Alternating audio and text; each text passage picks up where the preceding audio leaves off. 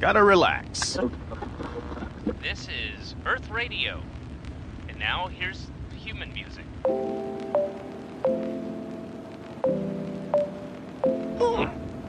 Human music. I like it. 不客观，很主观，带着偏见跟你聊聊。Hello，大家好，我是阿甘，非常高兴呢，又能在《跟你聊聊》这个节目里边跟大家见面。 节目开始之前，还是请各位听友伙伴们点点文章页中或者文章底部的广告，支持一下我们现在的创作收入。今天呢，跟大家聊三个事儿吧。第一个事儿，我不知道大家有没有关注，就是目前号称是中国最知名的网红李子柒，在油管上的粉丝已经突破千万了。我想借着这个口来和大家聊一聊视频创作当中在油管的收入大概是多少。第二个事情呢，就是五一期间国内。著名的视频网站 B 站发布了一个叫做《后浪》的视频，引起了极大的反响跟争议。这一块我也来和大家聊一聊。第三件事呢，就是在我节目录制的二零二零年五月六号的下午三点左右，香港电影金像奖第三十九届的获奖名单以线上直播的方式委告给了大家。阿甘呢也和大家聊一聊这次的获奖名单那些人那些事儿，好吧？哎，开始之前呢，还是先跟大家致个歉。本来说好。我们这个该你聊聊是尽量做到一周双更，但是看想做到一周双更有点难。首先是五一阿甘出去玩了一趟，第二件事呢是最近这些天吧，我一直没有找到合适的选题。既然我们该你聊聊是要聊跟热点，总得有能引起市场关注的热点再跟大家聊啊。五一假期的前几天，市面上边正好也没什么能引起大家关注的事儿，所以阿甘呢也就没更。正好这几天也比较忙。本来我是预计着五月六号金像奖颁完，跟大家聊聊金像奖的，但是今天正好李子柒粉丝破千万的事儿，再有就是前两天后浪那事儿，我也挺想跟大家说说，就绑到一起呗。而且更何况这届香港电影金像奖的获奖名单了，怎么说呢？真没什么好聊的，只能跟大家聊聊外延跟感受。嗯，闲话少说，让我们先进第一个事儿，好吧？根据网络上边现在所报道的一个信息，李子柒呢是在四月二十九号的时候，在油管上的粉丝突破了一千万，成为了目前首个在油管平台粉丝破千万的中文创作者。李子柒他的视频其实阿甘并没有怎么看过啊，我是看过一两期，然后我觉得真是没什么意思，然后那个小清新的状态上也不符合我这人比较躁动的性格，所以后边就完全没关注过。我其实一直搞不明白他为什么会火起来。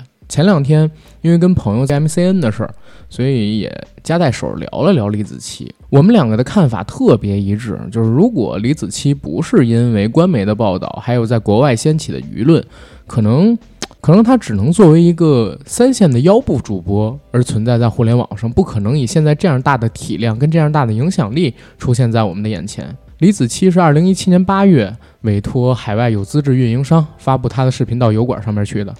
按照目前得到的一个数据，他全网海外的粉丝有超过一千四百万，其中油管上边就已经超过了一千万，而累计全球的粉丝是过亿的。他其中播放量最高的视频呢，是二零一九年春节发布的年货零食合集，按照数据来看，有五千两百多万在油管上的播放量。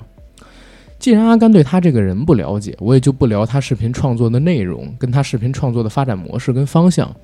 我想跟大家聊一聊。在油管上边，粉丝突破千万，然后播放量突破百万，这代表着什么？其实我知道，我们的很多听友朋友都是视频 UP 主。前两天还有一个，呃，好像是在唐山还是石家庄上大学的朋友，他也是北京人啊，给我这儿呢发了个微信，说阿甘，你们不是要聊视频节目吗？然后有没有时间，咱们找过来一起做做？我这边呢，在 B 站上边也有大概十万多的粉丝，想跟你们一起聊一期节目。我说可以啊，啊，你随时可以过来。这是其中一个，在疫情这段时间里边，我身边也有很多人参与到了视频的创作当中去。现在的 UP 主呢，可以说是越来越多。但是其实，现在很多的 UP 主，哪怕就是像刚才我提到的那个咱们听友里边有十万粉丝体量的朋友，我相信在变现，包括说收入这一块儿，其实，嗯，都不是很 OK。为什么？因为国内它这个自媒体的创作环境跟收入环境啊，其实是非常两极化的。底层跟腰部甚至肩部的创作者收入都很不固定，而且很微薄。只有头部那些大家看到的超过百万以上关注的 UP 主、视频创作者，才能获得比较优厚的收入。这个优厚的程度呢，远远超过大家的想象。但是他们得到这些收入的前提是在哪儿呢？是在于他们自己要和一些平台方沟通，接受广告，或者说他们自己开自己的淘宝店，带自己的品牌，带自己的零食，带自己的货，等等等等。而李子柒他所在的这个平台油管，就是粉丝破千万的这个平台啊，和目前国内运营的所有的主流的视频网站其实都不太一样。为什么呢？因为油管全球有超过十亿人在用。它不仅仅是一个简单的视频分享平台，它也是一个能够为视频创作者提供完整的变现收入的一个平台。这个完整的变现收入可能会有人提示我说：“哎，B 站不也有吗？按播放量，然后给你算你能够得到的金额。”没错，B 站有。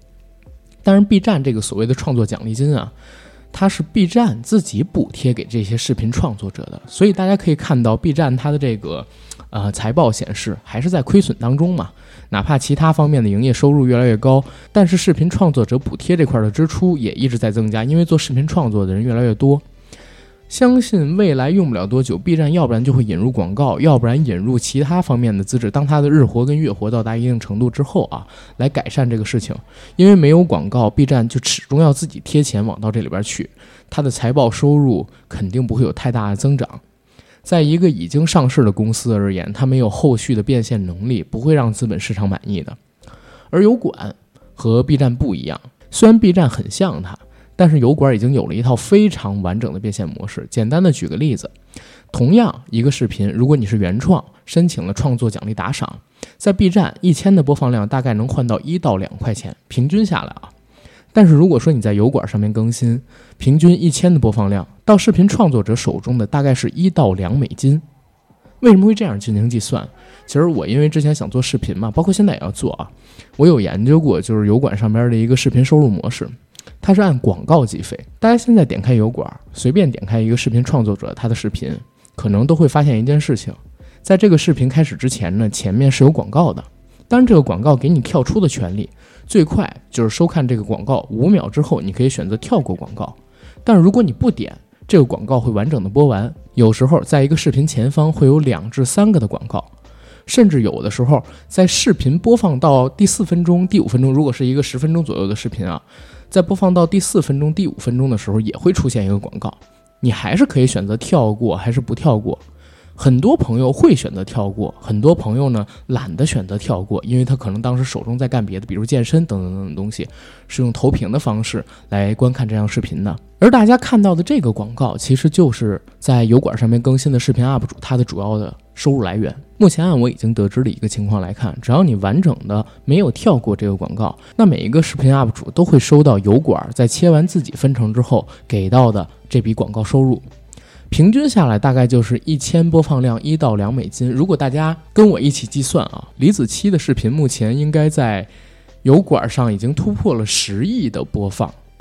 哪怕我们按一千播放一美金来进行计算，现在它是多少钱？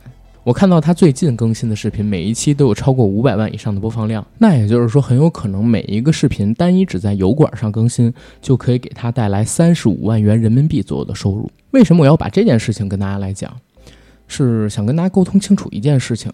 现在我们很多人都说啊，国内的视频 UP 主在恰饭，国内的 Vlog 博主他们都在恰饭，接广告、接推广，而且接的很多推广，嗯，说实话挺丧良心的。因为要不然就是产品的质量不合格，要不然呢就是产品本身它的价格虚高，甚至现在知乎上都有一个所谓的锤人区，每天都有人扒皮 B 站上边的视频 UP 主那些大号们，说他们的产品或者说他们有什么黑历史，他们接的哪些推广是不合理的，哪些推广是坑害他们自己粉丝的。可为什么油管的视频 UP 主数量，我相信是 B 站的十倍都不止？可是出现这种问题 UP 主或者说问题推广的比例却远比 B 站低。我说的是比例啊，不是个数。因为油管的使用者是超十亿的，而 B 站上边现在月活可能才一亿多，一个十倍于 B 站体量的视频网站，但是它出现烂推广的比例却没有 B 站高。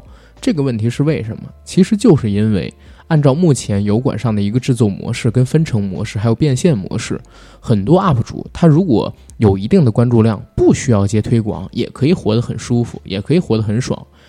像刚才我们说到李子柒，他大概一期视频能换来三十五万人民币左右。如果他日更呢？如果他一周更三期呢？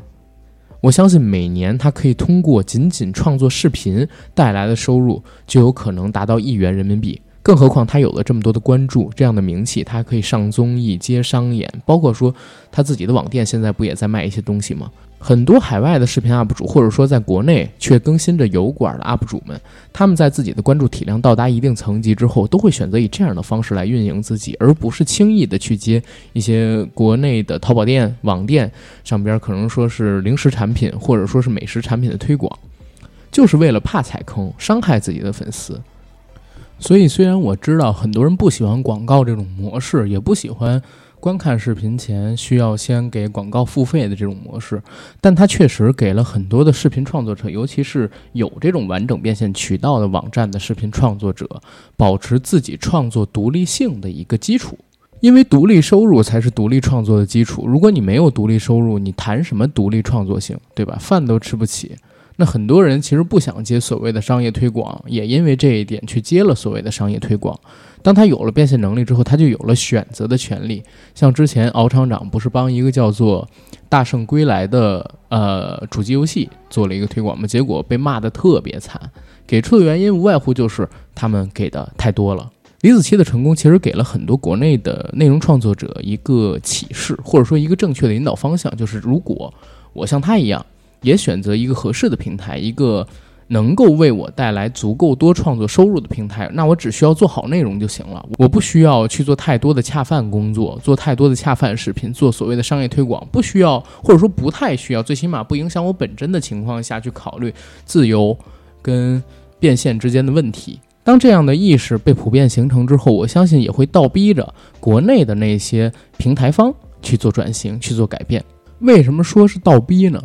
是因为大家根本就不知道，目前国内的这些平台方和我们这些做内容的人地位有多么的不对等，我们的权利有多么被侵占。前两天其实还有一个事情也引起了大家的关注，就是腾讯的阅文啊啊，大家也都知道，目前网文领域，国内网文领域吧，最大的网站，或者甚至可以叫做全球网文创作领域最大的网站吧。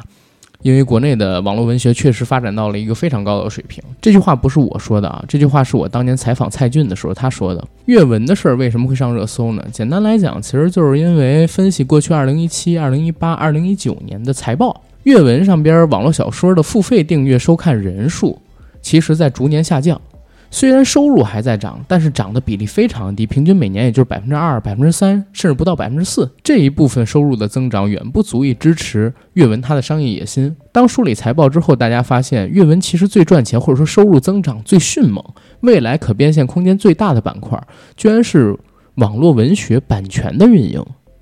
这一部分可能说从几年前的几个亿变成了现在的几十亿，甚至未来有可能更多。尤其在今年，大家都看到了《陈情令》。《庆余年》这样的改编爆款出现，阅文集团作为公司方肯定也看到了这一点，所以他们想改变和创作者所签署的合同。基本上就是说，如果网络文学的写手们在阅文集团创作自己的作品，就应该在创作初期入驻阅文平台的时候，把自己的呃文章的署名权、著作权等等的东西移交给阅文，或者说委托给阅文一段时间，让阅文代他们全权处理。这其实无异于卖身契，这块可能差的有点多。但为什么也要把阅文这件事情和李子柒的事情放到一起去说？其实讲的也都是内容创作者跟平台方在收入方面、在权利方面不对等，需要倒逼着平台方去做一些改变的这样一个情况嘛。毕竟你纯指老百姓为你的内容付费，这在中国行不通，真的行不通。就像我们播客行业，大家知道吗？就是在老美那边，或者说在其他的一些国家，基本上都是会员制。你在国内绝对绝对是行不通的。这需要非常漫长，可能是五年，甚至有可能是十年的路要走，要普及，才能让大家接受为内容付费这样的一个模式。所以在这样的模式形成之前，市场上的乱象一定会存在的，也必须有人有团体倒逼着平台方去做改变。逆来顺受肯定是不行的，我们也得团结奋进啊，对不对？要不然大家怎么活呀？就比如说现在国内某知名的 FM 平台，体量非常大的一个平台，嗯，对。然后这个平台它就属于是霸王条款。去年我和九哥跟国内嗯某一个跟电影行业有关的公司啊签订了一个专辑协议，就是在二零一九年的期间呢，跟他们做十六期节目。这十六期节目呢，就是去采访他们合作的一些导演、合作的一些嘉宾，然后还有他们院线要上的一些电影去推荐。当然了啊，我们两个人也会跟他们沟通，如果我们不想推荐的话，我们也可以不推荐，我们要看质量而定。那个专辑，我们很多听友也都知道是什么，它并不在我们硬核电台的专辑里，而是在那个平台上单独做了一个账号，然后运营着。大家知道吗？那家公司二零一九年一月份和我跟九哥签订了合同，费用呢大概是在二零一九年的一月给到了某方，给给到了那个 FM 平台方，然后截止到今天五月六号，我跟九哥呢才收到尾款。而我们的合作可能说在二零一九年年底就停了，二零二零年是否要续，可能要看疫情的发展方向，或者说看疫情对电影行业它的延误情况。大家从我们这个非常简单的例子，可能就能明白，目前国内的内容创作领域里的内容创作者和平台方之间地位、权力的不对等。操，说的我不想说了。然后我们直接进第二个话题。Hello，大家好，我是阿甘。然后刚才呢，我冷静了一下，嗯，有点气愤啊，跟大家来聊第二个事儿，就是 B 站后浪视频的这个事儿。五月三号的时候呢，B 站推出了一个五四青年节的视频，叫做《后浪》。这个视频一经播出，就在朋友圈或者说在网络上边吧，刷屏式的被宣传着。视频的主讲人呢是著名的表演艺术家何冰老师，也是仁义的台柱子。他以上一代前浪的口吻，鼓励年轻一代的后浪奔涌。这个视频发出来之后啊，引起来很多社会上的人的共鸣。B 站呢也再次破圈了。实话来讲，后浪的这个视频，我是在五月五号早上十点左右的时候我才看到。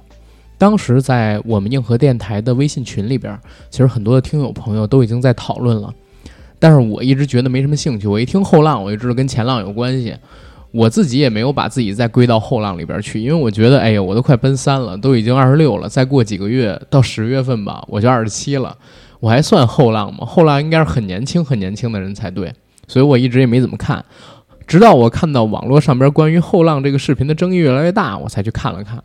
我在看完了之后，只有一个想法啊，就是这个东西它到底是不是给我们做的？我也不认同这个视频里边他对于年轻人的看法跟观点。这也不能让我产生什么共鸣。然后昨天大概是中午的时候吧，九哥我还有我们的一个同样是九三年的朋友啊，当然了，还有他的老婆也是九三年的，我们四个人聊了聊，发现。我们四个人里边感受最深刻的可能是九哥八三年的人，然后我们三个九三年的朋友对这个事情完全没有任何的共鸣，完全不感冒。这个视频里边，何冰不止一次说羡慕我们这些年轻人，敬佩我们这些年轻人，羡慕我们的态度，羡慕我们的生活观，然后也在潜移默化的告诉我们该以什么样的状态、什么样的形式去生活。但是我觉得这个很可笑，你们知道吗？大家都活了这么大岁数了，我不需要任何人给我灌溉思想，而且这个夸赞特别的生硬，也特别的虚妄。大家明白什么叫虚妄吗？前浪后浪，他现在还能用年龄来划分吗？我觉得并不是的。你像雷军，他是中年创业吧？你像罗永浩，如果按以进入到直播带货这个行业来看的话，他也属于后浪，他能够按照年龄来划分吗？有的人二十多岁浑浑噩噩不思进取，他是后浪吗？有的人三四十岁了，他每天精精神神的，然后充满正能量，每天奋进着。你能说他是前浪吗？翻不出什么人生漂亮精彩的浪花吗？我觉得并不是。B 站做了这么多的视频，我自己看了这么多年 B 站的视频，我第一次觉得好像，哎，小破站怎么离我们年轻人想要的东西越来越远了呢？这个年代的年轻人最不需要的，在我看来就是鸡汤了。大家明白什么是鸡汤吗？就是那种鼓励你、催你奋进的东西。大家都知道，能够改变自己生活的人只有自己。他必须要经过一些事儿，经过一些是非，或者说循循善诱的引导，才能让他变得更好，而不是简单的来一个六零后的大爷。当然，我很喜欢何冰老师啊，跟我说我羡慕你们，我敬佩你们，你们继续吧，你们加油吧。做这种纯粹表达而对我们期待的视频是最不合适的。而且这个认知并不是只有我有。我看到很多网上的媒体大号都在说，这个叫做后浪的视频，转发最多的并不是什么九五后跟零零后，只有中年人跟老年人在转发。年轻的朋友们看到了之后，其实并没有得到什么所谓的呃奥利给或者说什么鼓励。大家对这个所谓的视频或者说对这个后浪事情最关注的反而是梗，比如说很多人在呃腾讯新闻关于后浪的那条文章下边写着，不管后浪再怎么努力。前浪只有三个字：涨房租，后浪就会滚回老家了。大家都在拿他刷梗，年轻们都在拿他刷梗。我身边唯一一个对后浪这个视频感到，哎呀，这个视频真的是代表一代年轻人要崛起，一代人即将老去的，就是九哥。真的是，昨天我们在聊天的时候，他有这个感受，而且很深刻。他的感受是什么？就是原来六零后已经不把八零后跟七零末生的人当做是后浪了。六零后的人把自己当做前浪，而不把他们这些八零后当做后浪了。八零后就这样被忽略了，这引起了九哥深深的危机感，因为他们八零后这代人可能说已经认为自己是这个社会的中坚力量了，应该属于后浪，要把前浪推翻。但是在六零后所表达的这个视频里边，好像并没有看到他们，已经把他们忽略掉了。九零后跟零零后才是未来。这让我觉得蛮有意思的。我们大家活在二零二零年，作为一个九零后，我自己真的是觉得这个视频就是何冰老师做的这个后浪视频，夸的太过了，而且基本都是以营销展示，做一些所谓的传播，就是为了让 B 站出圈嘛。所以在这为什么聊这个话题？我主要就是想劝劝看到后浪这个视频的不同年龄阶段的朋友们，比如说像六零后、七零后，哎，你们还不老，真的，你们还不老。你们也没必要这么夸我们，你们的人生智慧很多我们都没有。你们走过的桥可能比我们走过的路都多，你们吃过的盐可能比我们吃过的米都多。我们还需要你们不断的引导，你们才是这个社会的基石。六零后、七零后的人掌握着这个社会上边绝大多数的资源，别跟我讲什么创业先锋，对不对？那些都是个例。这个世界的常态就是这些四五十岁的人掌控着社会的资源，而且他们就是比我们要有人生阅历。你们还没有完全被拍在沙滩上呢，你们还要好好的教导我们、鼓励我们、支持我们、给我们机会。然后八零后的朋友们，你们也别焦虑，真的不用焦虑，因为 B 站它的用户可能是九五后偏多，当然九零后也有不少，零零后也偏多。它是为了出圈，吸引更多的中年人进来，可能做的这个视频。当然，大家可能可以反驳我啊，我这只是开玩笑。作为八零后社会上边的中坚力量，你们风华正茂，三十来岁正好是青年男女们最好的时光。联合国都定义四十五岁以下都叫青年，你们有什么不奋进，有什么可焦虑的呢？对吧？至于九零后、九五后乃至是零零后，看到这个视频，千万千万别自大，咱真没那么好。我自己就觉得我没那么好。何冰老师夸我，我脸实在是臊的不行，我都不好意思在外边说我是属于后浪这一派的。咱们还有很长的路要走，很多的东西要学习，很多的书本要看，很多的内容要去做，很多的大脑上边的未知的领域要去填充。我们要经历越来越多的事情，才能把自己的人生变完整，把自己变得更好。千万不能因为这所谓的几句夸赞的鸡汤就洋洋自得，就骄傲自满，这其实是最不可取的。当然了，网络上边这些调侃跟自嘲，我觉得也大可不必。因为我们这代人确实可能在未来的十年之后要接掌这个社会里边的权利，成为这个社会的栋梁跟中坚力量，然后我们还需要努力奋进。这个时候有六零后表达对我们的欣赏，也是一件挺可喜的事儿。所以关于这个视频，大家且看且听，不要动摇自己的意志，吸收它好的地方，没必要刷梗，也没有必要说得意自满，对吧？然后这是第二件事，第三件事呢，主要就是聊聊。今天下午刚刚颁出的香港电影金像奖第三十九届的获奖名单，在五月六号今儿下午三点钟左右，香港电影金像奖三十九年以来第一次以线上直播的形式揭晓了他的获奖名单。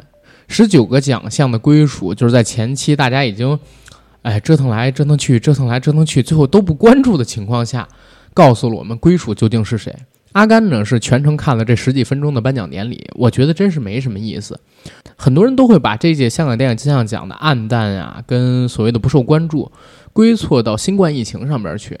可是，在阿甘看来，哪怕没有新冠疫情，这届的香港电影金像奖，或者说现在甚至是以后的香港电影金像奖，只会越来越没落。这是整个香港电影，或者说整个香港的一个常态。从提名到公布提名名单，再到。改变颁奖时间、改变颁奖形式，再到最后公布获奖名单，在我看来都没有什么亮点，反而是二零二零年第三十九届香港电影金像奖和零三年 SARS 那一年办的香港金像奖，它所形成的鲜明对比。景气的不同，跟人气凝聚力的不同，让大家有那种特别强的落寞感，跟对香港的失望，跟香港电影的失望。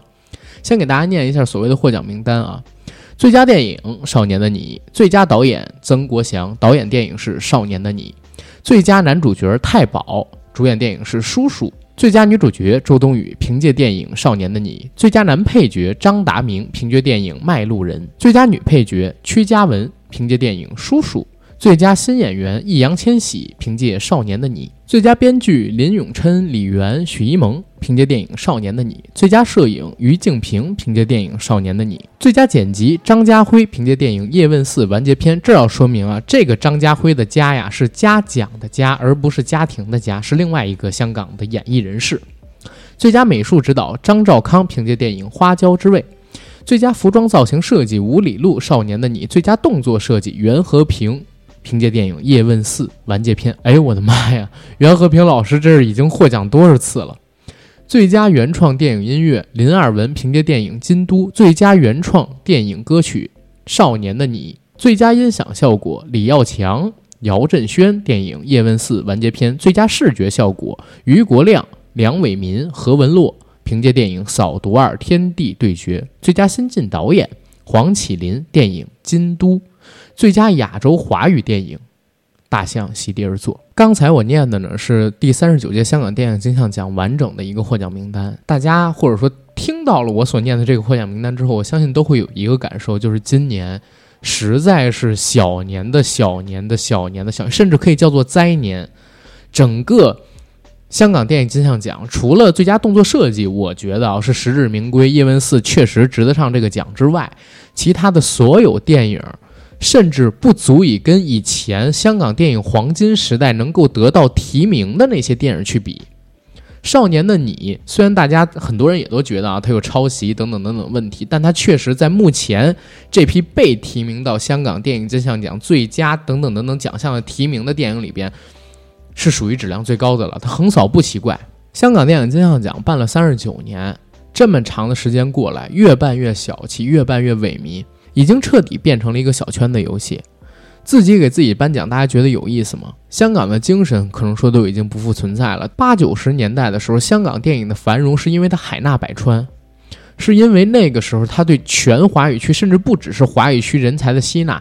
现在却是一个香港的身份证卡在那儿，如果你这个剧组里边没有足够多的岗位是由香港人参与的，那你就不能报名这个奖项。这个奖项错失了太多的机会。如果我是香港电影金像奖的评审团，或者说呃组委会，不能叫评审团，肯定是组委会，我一定会在回归之后把它变成一个泛华语区的大奖项，进而把整个香港变成大华语区，甚至未来有可能成为亚洲的电影制作中心。因为那个时候整个亚洲只有香港有电影工业。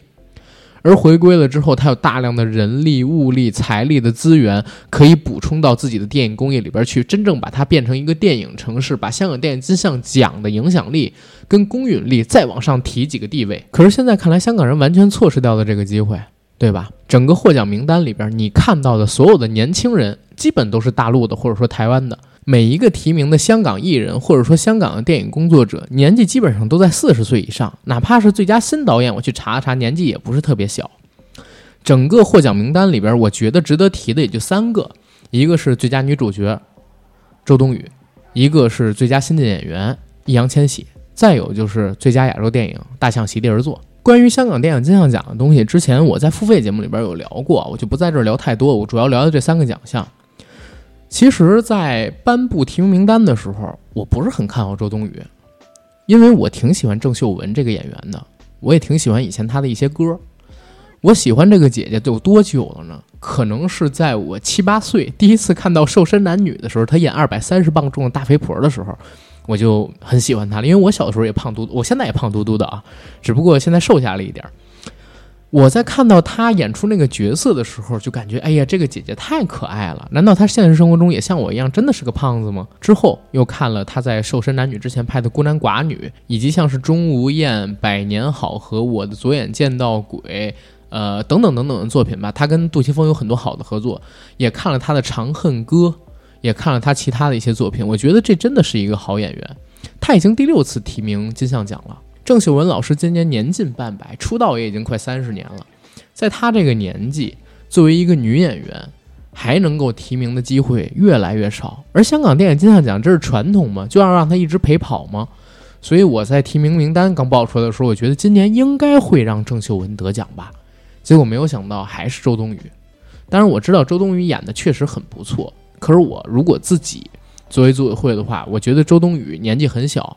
他年纪跟我一样大，好像都是九三年的，应该未来还有更多的机会。我应该把这个奖项，哪怕是补偿性质的，给到郑秀文。而且郑秀文确实在今年的《花椒之味》，我只看过她今年的这部电影啊，在今年的《花椒之味》里边，我觉得表演的程度是不差的，是配得上提名这个奖项的。给到他，你也算是对他的一个补奖吧，对吧？而且香港电影金像奖，刚才我都说了，你都变成小圈子选了，你还。玩什么呀？又不是像前几年桃姐或者说天水围的日与夜一样，有那么强的女主角以碾压性质的，把所有的其他的提名者摁在地上摩擦的那种差距，你就把奖给他不就结了吗？对吧？现在看来，郑秀文老师有生之年还能不能得到这个香港电影金像奖，都是一个未知数。希望他能得到，这个也是我的一个期待。然后第二一个呢，就是易烊千玺得最佳新演员，这是我一早就猜中的，我觉得肯定没跑。首先，我看了几部这个提名最佳新演员的这些演员的电影，我觉得千玺弟弟在这几个提名人的表演里边，确实是演的最好的。这儿呢，就不得不说曾国祥的这个演员表演的指导功力了。我很喜欢曾国祥，我曾经不止一次的在节目里边说过，甚至在这个三周年我们硬核电台北京的聚会。现场呢，还给大家放过曾国祥早期的一部电影，叫做《A.V.》，也叫做《青春梦工厂》。在那里边，我就说，我是因为看了曾国祥抽烟，我才学会了抽烟。我特别喜欢他这个导演，或者说喜欢他当年演的戏。他演过《飞虎出征》什么的。他对于演员的调教啊，真的厉害。马思纯、周冬雨都是在他的调教下才成才的。曾导是一个很懂少年人心理的人，所以他在调教少年人的时候，往往能够发掘到他们心里的那些点，可以把它给刮出来。而这种刮出来的纯粹的少年感，正好是现在的华语圈里边这些青年的少男少女艺人们最缺少的。而千玺弟弟呢，可能说私心来讲，我认为他是 TFBOYS 三个呃小支里边在演戏方面最有天赋的，也是长得最有辨识度的，因为他没有那么柔和，他很硬朗的那种英俊。你可以说这个孩子有英气。所以当提名名单出来之后，我毅然决然觉得我我千玺弟弟应该会得奖。得知他得奖的消息之后，还截了个图，然后把这个图呢给发到了微博上边去。而这个奖项也算得上是第三十九届香港电影金像奖里边我第二满意的奖项吧。然后第一满意的奖项呢，就是这个最佳亚洲华语电影，颁给了《大象席地而坐》。这个事儿呢，这个事儿回头我我要不然我开一个付费节目跟大家聊吧，我也不在这个节目里边跟大家说太多了，好吧？总之，在这部电影拿到了。台湾金马奖的最佳影片，还有这次香港电影金像奖的肯定之后，证明它是一部好电影。也确实，我在看了这部电影之后，我觉得啊，它是像胡波老师说的一样，他创作出了一种电影的新的语言跟视听模式。然后在这儿呢，呃，把敬意传递给在天上的胡波老师，然后就好了。然后这就是今天三件事儿，也不跟大家聊太多了。希望下一次见面不会太久，我们跟你聊聊，不见不散。记得点广告啊，拜拜。